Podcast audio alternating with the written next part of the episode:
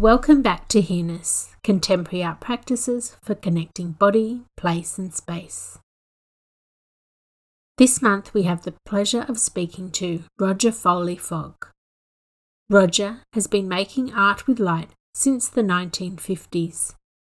During the 1960s and 70s, he became a household name as LSD Fogg for his psychedelic light shows, and he was a prominent member of the Sydney Yellow House.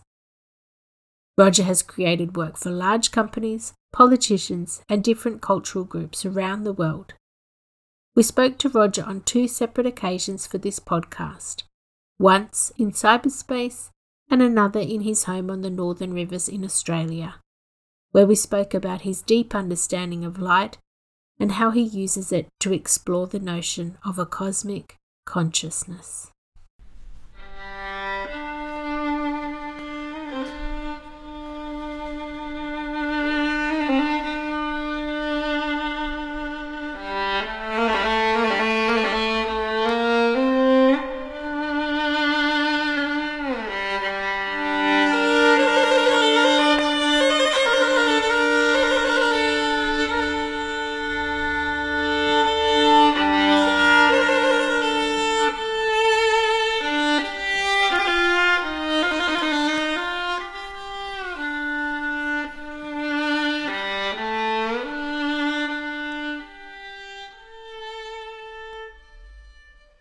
Was just going to ask you when you said you experienced that connection with the earth and other people and do you remember the first time? I spent my whole youth for as far back as i can remember five four three two one zero sitting at the beach watching little pools of water and being amazed that the pools in the little rock ledges of the beach made perfect circles.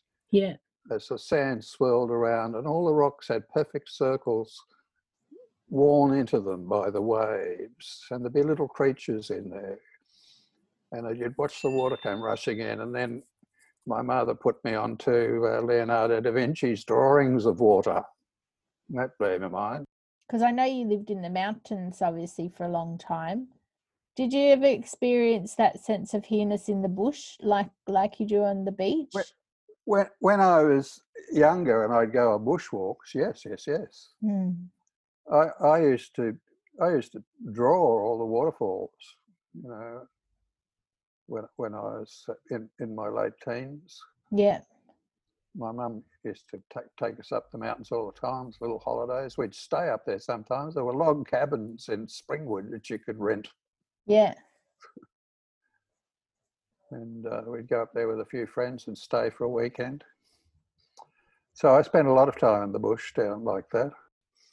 So, and I was always, I love, I just love lying out in the sun looking at the clouds, you know, and the clouds would be making all these different wonderful shapes. And particularly at night, you watch the clouds at night and the moon. The cloud will go over the moon, then the cloud, it's semi-transparent, and the light will shine through it and the cloud will become very bright. But then as the cloud gets denser and denser, it goes black because the light can't get through, but the light's around the edges. And then the cloud keeps moving and all of a sudden the light comes through again. It was all that sort of stuff I found fascinating, you know. Yeah. And um, people used to say I was, uh, what are they? Well, that's why they called me Fog even from a very young age, I was called Fog. Yeah. Because I was a dreamer. People assumed, I, but people assumed I was thinking of nothing. Well, actually, I was thinking of everything. you know? Which can kind of be the same thing. yeah, you're onto me, aren't you? yeah. so um, yeah, yeah, well, yeah. I've always been like that, really. That's why uh, you know I, I, can look out these windows here, which look at these beautiful row of gum trees, which once a year you'll see a koala up, and uh, the, the way the wind rustles through them, you know, all that's wonderful stuff, you know.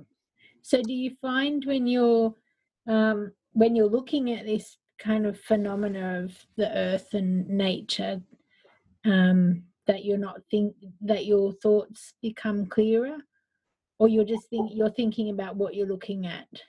No, no well, no. Well, sometimes I think you know I, I uh, when looking at the cloud and the light, I try to work out what's going on there. You know. Yeah. And then looking at the shadows on the ground from the sun shining from between the leaves of trees, it re- took me a while to work out what was going on there because sometimes you'd see that really hard outline of a leaf and then that'd move away and there'd be a perfect circle. What's that from? A sun, picture of a sun. Really? Yep. Have a look at the ground underneath the tree with with the sun shining through the leaves. It's all circles and when it, when a leaf comes into that circle, if if if if the beam of light is sharp enough, the leaf will be in perfect focus. But if the beam is not sharp, if too much light is coming through, it'll be fuzzy. Yeah. But it's, and then, you know, at every edge of a shadow, there's a rainbow. Really? But you'd have to need a microscope to see it. Because light hitting a corner just split into its frequencies, you know. Each different color bends slightly differently. And that's how rainbows work, you know. So, um, so you know, I was interested in the why of it. Yeah. But I was all, but I was initially interested in the wonder of it. But I got fascinated by light at uh, art school, and I got fascinated by colour because I was uh, doing physics at university at the same time I was doing art at East Sydney Tech. And the physics teachers seemed to have a different idea of what light and colour was from what the artists had. I was very fascinated by the anomalous qualities of light. Is it a wave or is it a stream of particles? And why is light invisible? I wondered. If light was visible, the night sky would be white, not black because there's a lot of light flying around up there. Yeah. Light only draws your attention to it when it actually strikes your eye, not when it's passing by. And light doesn't interfere with itself. You can shine two light beams through each other. And they don't seem to pay any attention to the interaction. and then um, the phys- physicists were telling me that you know you combine all the colours together and you get white, whereas the artists and uh, any kid with a paint tin knows when you join all the colours together, it tends towards black. Yeah.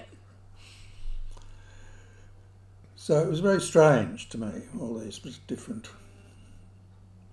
anomalous things. And then I uh, discovered uh,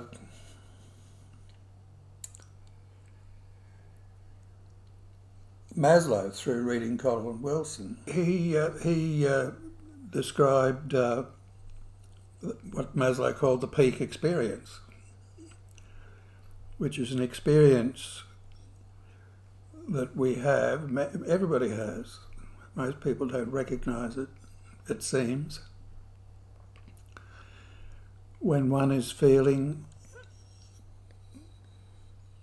most at one with the world, at most when one is feeling very strongly that one is here.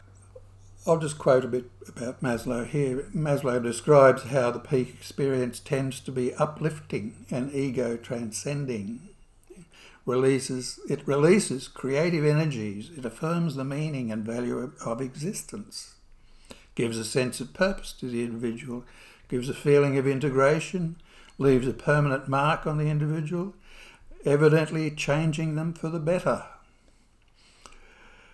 They can be therapeutic in that they tend to increase the individual's free will. It's interesting, isn't it? Because it just, I guess there's so many different ways for all the different types of people. So one person may get it out of one of your readings, another person may get it from looking at your light sculptures um, or experiencing the light shows that you used to make um, in tandem with the music. Yeah. Um, and I guess, do you think that it's, in terms of the, the light works, obviously there's the beauty and the spectacle of it. Um, and the layering of the bodies and the colors, and it make a kind of an otherworldliness that reframes the world that people were in or are in, um, in a way that you can almost see yourself seeing. So there's a kind of relationship between the the artwork and the and the viewer that makes the present moment very immediate and, Exactly. and raw yes, and rich. Exactly. Yes. And everybody may have slightly different or a vastly different feeling that comes from uh, contemplating these works. But I think the important thing about the works is that uh, is that they bear a strong relationship, I think, to abstract expressionism, and in particular uh, the work of Jackson Pollock. Uh, our brain is uh, our brain has been triggered by evolution to constantly look for patterns, Yeah,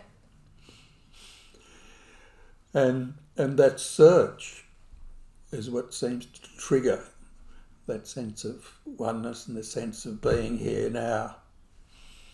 is it like the brain just gives up trying, you know, or just goes with the flow of of it all not really making sense? No, I don't think our, our, our eye brain connection gives up, but I think the eye brain connection is still going, Yeah, trying to figure out what it's looking at. But I think that that search in your own head triggers maybe atavistic memories. Yeah, that uh, I mean, I think uh, you know, I think our brains. I mean, it's, our brains are quite big, really, compared to what they're doing. yes, There's a lot of stuff going on there that we haven't got a clue about. yeah, It's just the, just the language is our language is inadequate to describe really what's going on. People talk about uh, the, the explanations for a lot of quantum physical phenomena is the only explanation that people come up with is oh there must be many worlds you know there must be parallel universes. They're constantly splitting off from each other. It occurred to me actually if all these universes are splitting off from each other they couldn't possibly be parallel. They must be divergent. Yeah, but um, and that's why I think I think that's true. You know, we we do we all we are all on divergent universes. We each have our own, I think, and some of our universes are clo- very close to some other people's universes, and that's why we feel closest to some people, and then at other people who are on totally different universe, we don't feel close to them at all. Yeah. we might feel frightened by them. Who knows? Who knows? It's possible to get very spooky and start sounding like some crazed hippie, you know. but um, you know, you've got, you've got to leave yourself open to these possibilities. yeah. I think you know. Oh yeah, it's Like, like, they what you- found an eggshell the other day under somewhere up in the, in the ice. Yeah, An eggshell that was been broken, and the critter that it's about the size of a football, and the critter that lived inside it had long gone. It had broken through, and and they carbon dated, and it was sixty million years old. wow. So um, lots of things yet to be found. Yeah, You know, we're out, we're exploring space, and we don't even really know what's out at the bottom of the ocean. No. But I think space exploration is important. If we want to succeed as a species, if we want to become better people, and uh,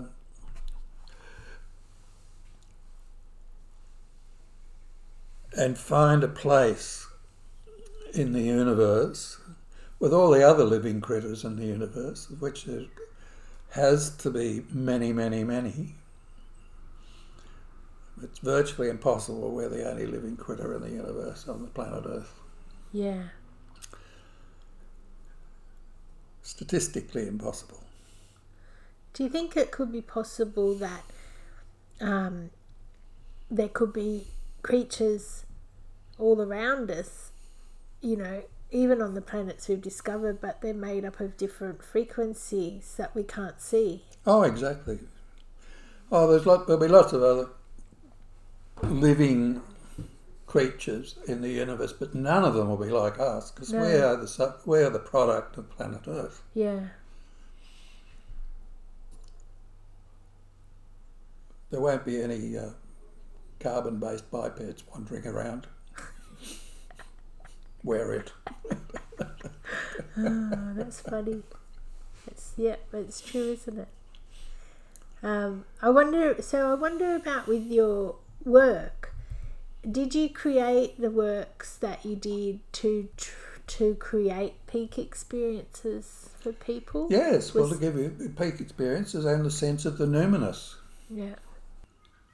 the realization that there is one unifying force in the world of which we are all a part of, of which every living thing is a part of. And uh, the Indian Hindi concept of Vasudhaiva Kutumbakam, the world is one, has validity in physics as well as in life. Well, it has validity for me anyway. I've made a lot of mandalas in my time. And, and mandalas, uh, it wasn't until I went to India that I realized that the craftspeople's mandalas are always perfectly symmetrical, right? But all the artists' mandalas are not perfectly symmetrical, you know, as you, you mentioned before about having a little bit of imperfection, you know. Perfect mandalas don't work at all as they are machines. Yeah. And I like to include a sense of fun and joy in all my work, the cosmic giggle, because I think that's a very strong driving force. What about your liquid light shows? I try to combine different kinds of light to show people when I do my shows, and and I I treat them, I treat all the different kinds of effects like an orchestra. It's more like jazz. Yeah. what a light show is more like. Because each instrument does its own thing, but it works in with the other interests. Because that's my role, bringing this instrument in and then saying, right, you've had your go, now this one comes in and those two can come together. And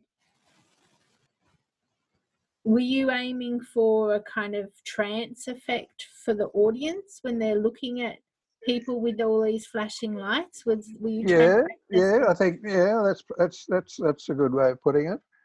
But I was also primarily, I think, wanting to project an expression of joy. Yeah. and and uh, this is fun, you know, and um,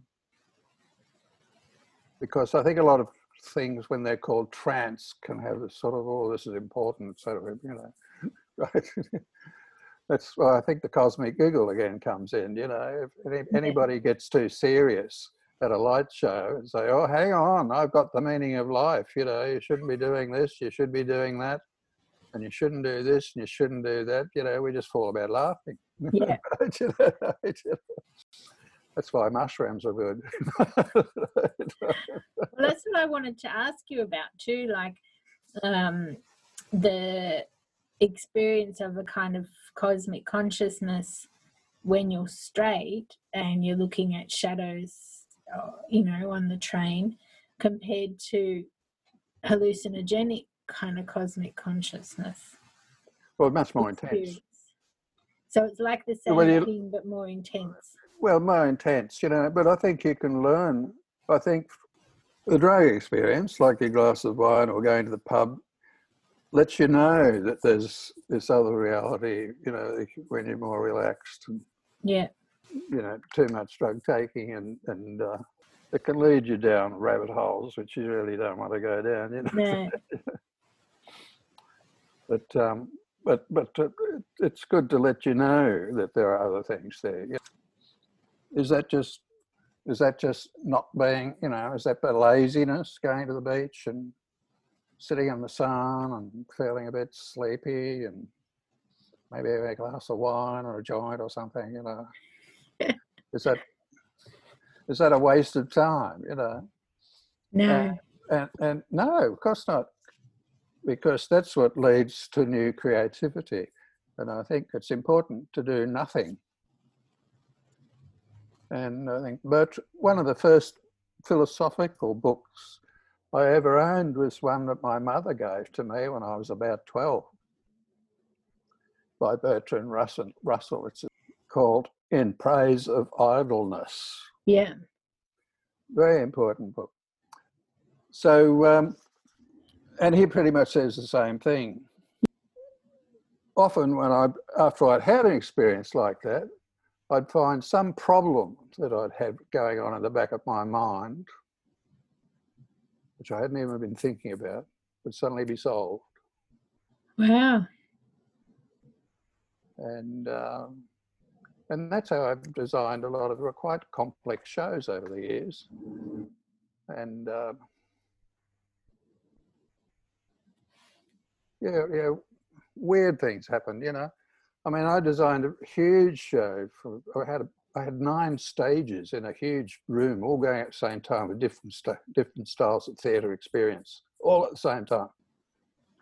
Anyway, I had a dream.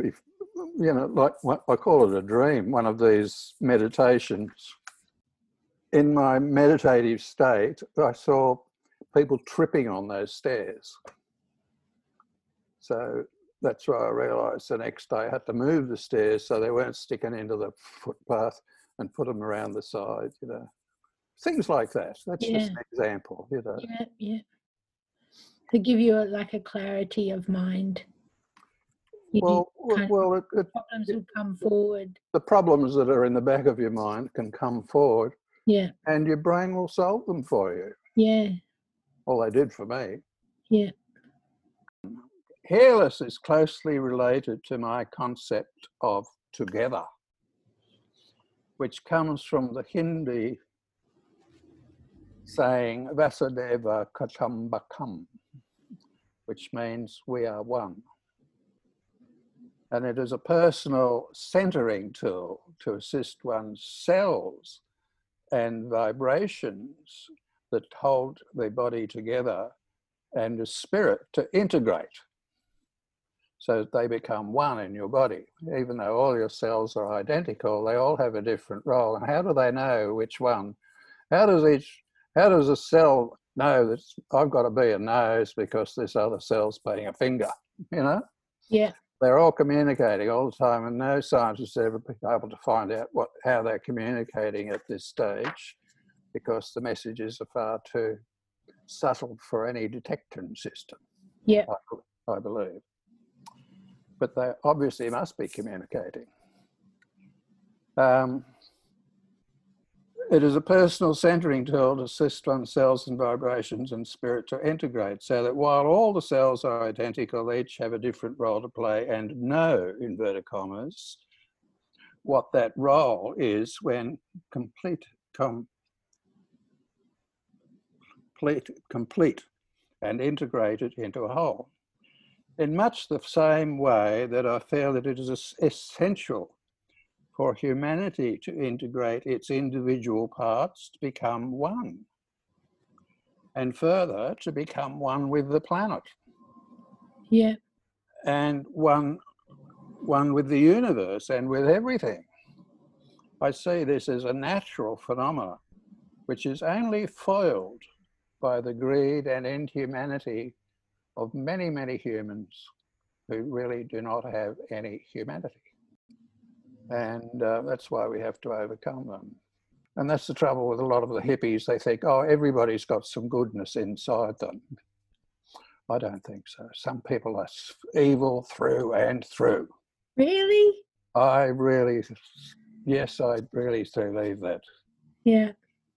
And and they shouldn't exist. Psychopaths, social psychopaths. But maybe they're just like a, a different type of cell that's malfunctioned, but doesn't It mean malfunctioned and should Yeah. be destroyed. Oh dear, that's very absolute. Well, this is an old man talking. I've had this shit, you know. I've been trying to be nice. I've be, tried to be nice for 78 years and I've given up now. It's not working.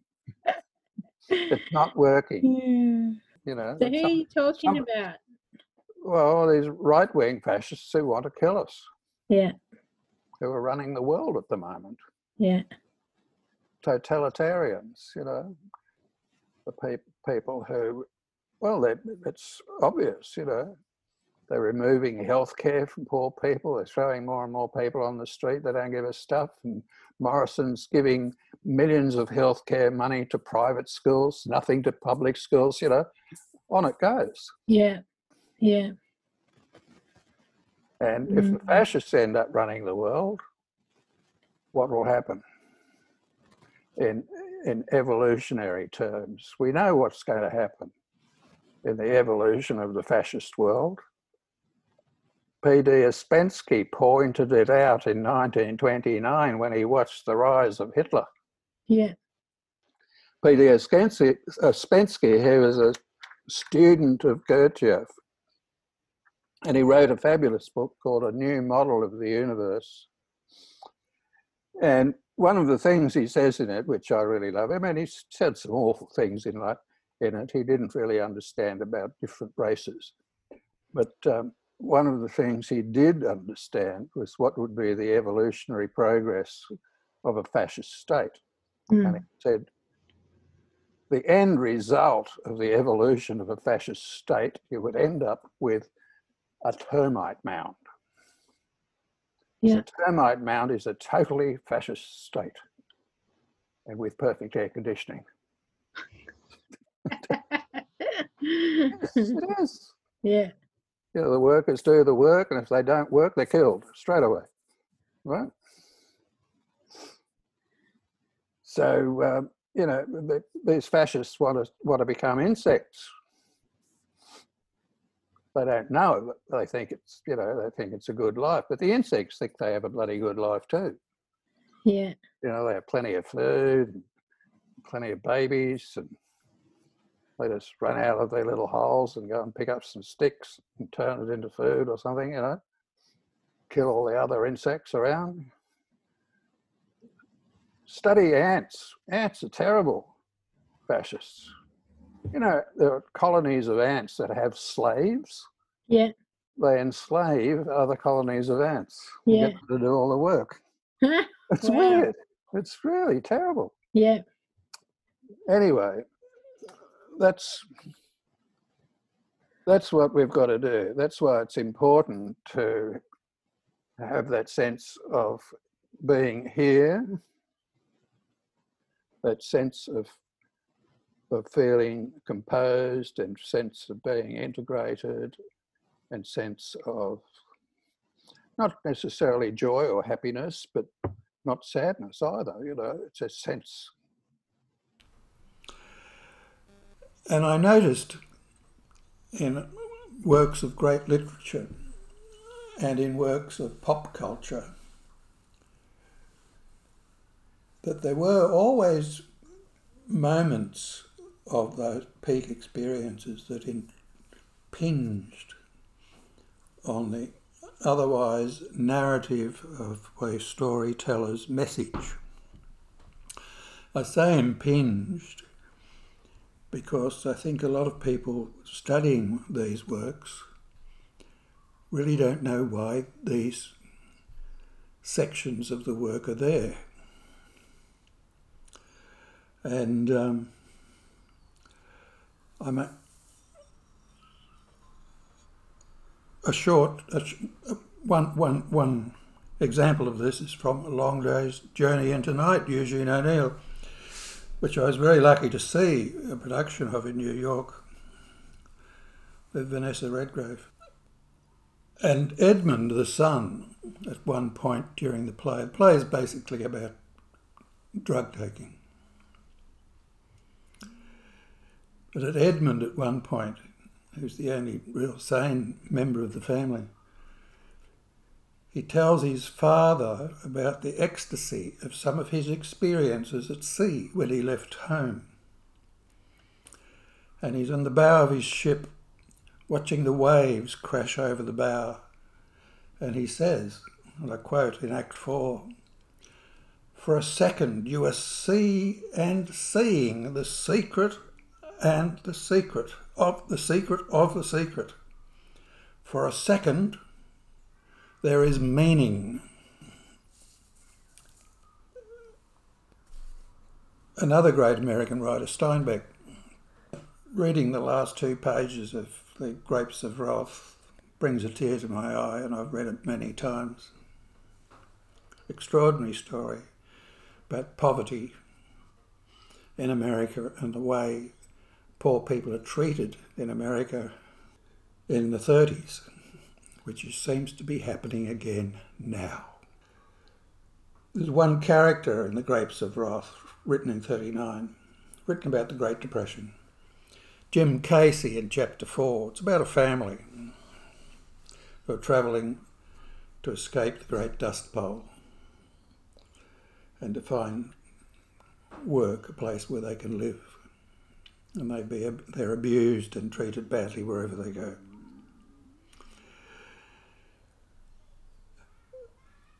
In chapter 4, Jim Casy, one of the family members, says, Wow, before I knowed it, I was saying out loud, the hell with it. There ain't no sin. There ain't no virtue. There's just stuff people do. It's all part of the same thing. I say, What's it called, this spirit? And I say, It's love. I love people so much I'm fit to bust sometimes. I figured, why we got to hang it on God or Jesus? Maybe, I figured, maybe it's all men and all women we love. Maybe that's the Holy Spirit, the human spirit, the whole shebang. Maybe all men got one big soul. Every's a part of it. Everybody. Now I sat there thinking it and all of a sudden I knew it. I knew it so deep down that it was true, and I still know it. I was very moved by that section of the book. Yeah. Going back even earlier, when I was 12, my mother took me to see uh, Carmen Jones, pop version, Oscar Hammerstein too. And I was absolutely quite thrilled by the words of the Gypsy song.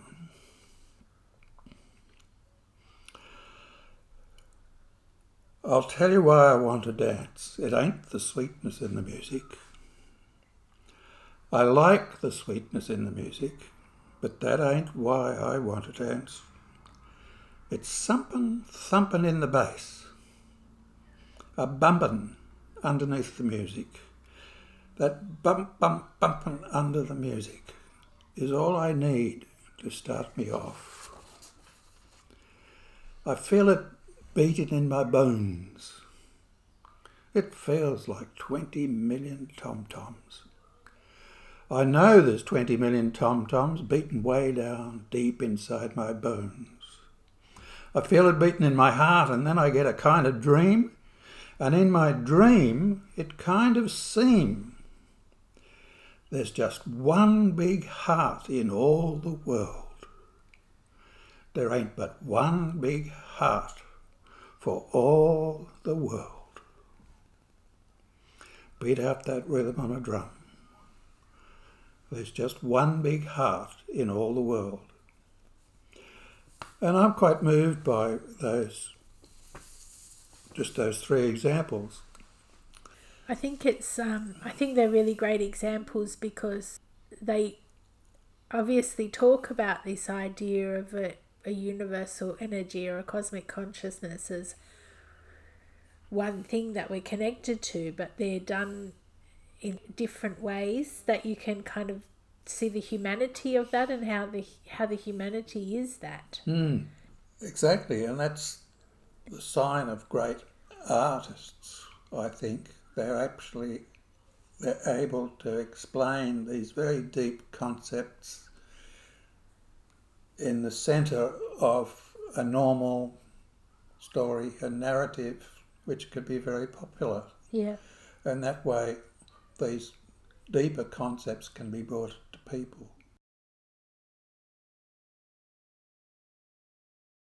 We hope you've enjoyed this conversation with Roger Foley Fogg.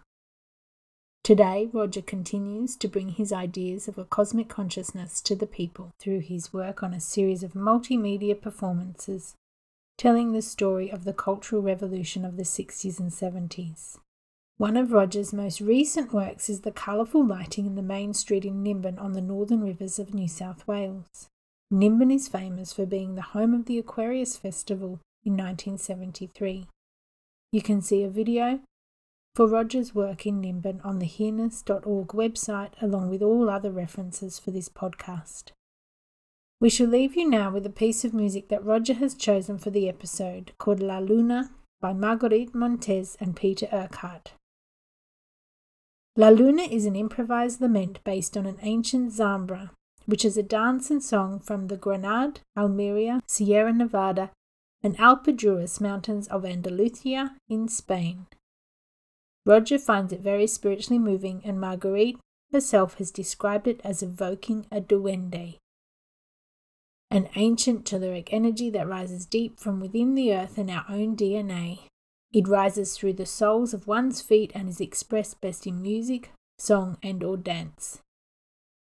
Marguerite says traditional Romani or gypsies of Spain refer to everything organic and inorganic as being imbued with duende if it leaves you feeling in awe. Duende is interpreted as simultaneously being of the earth and suffused with numinous forces.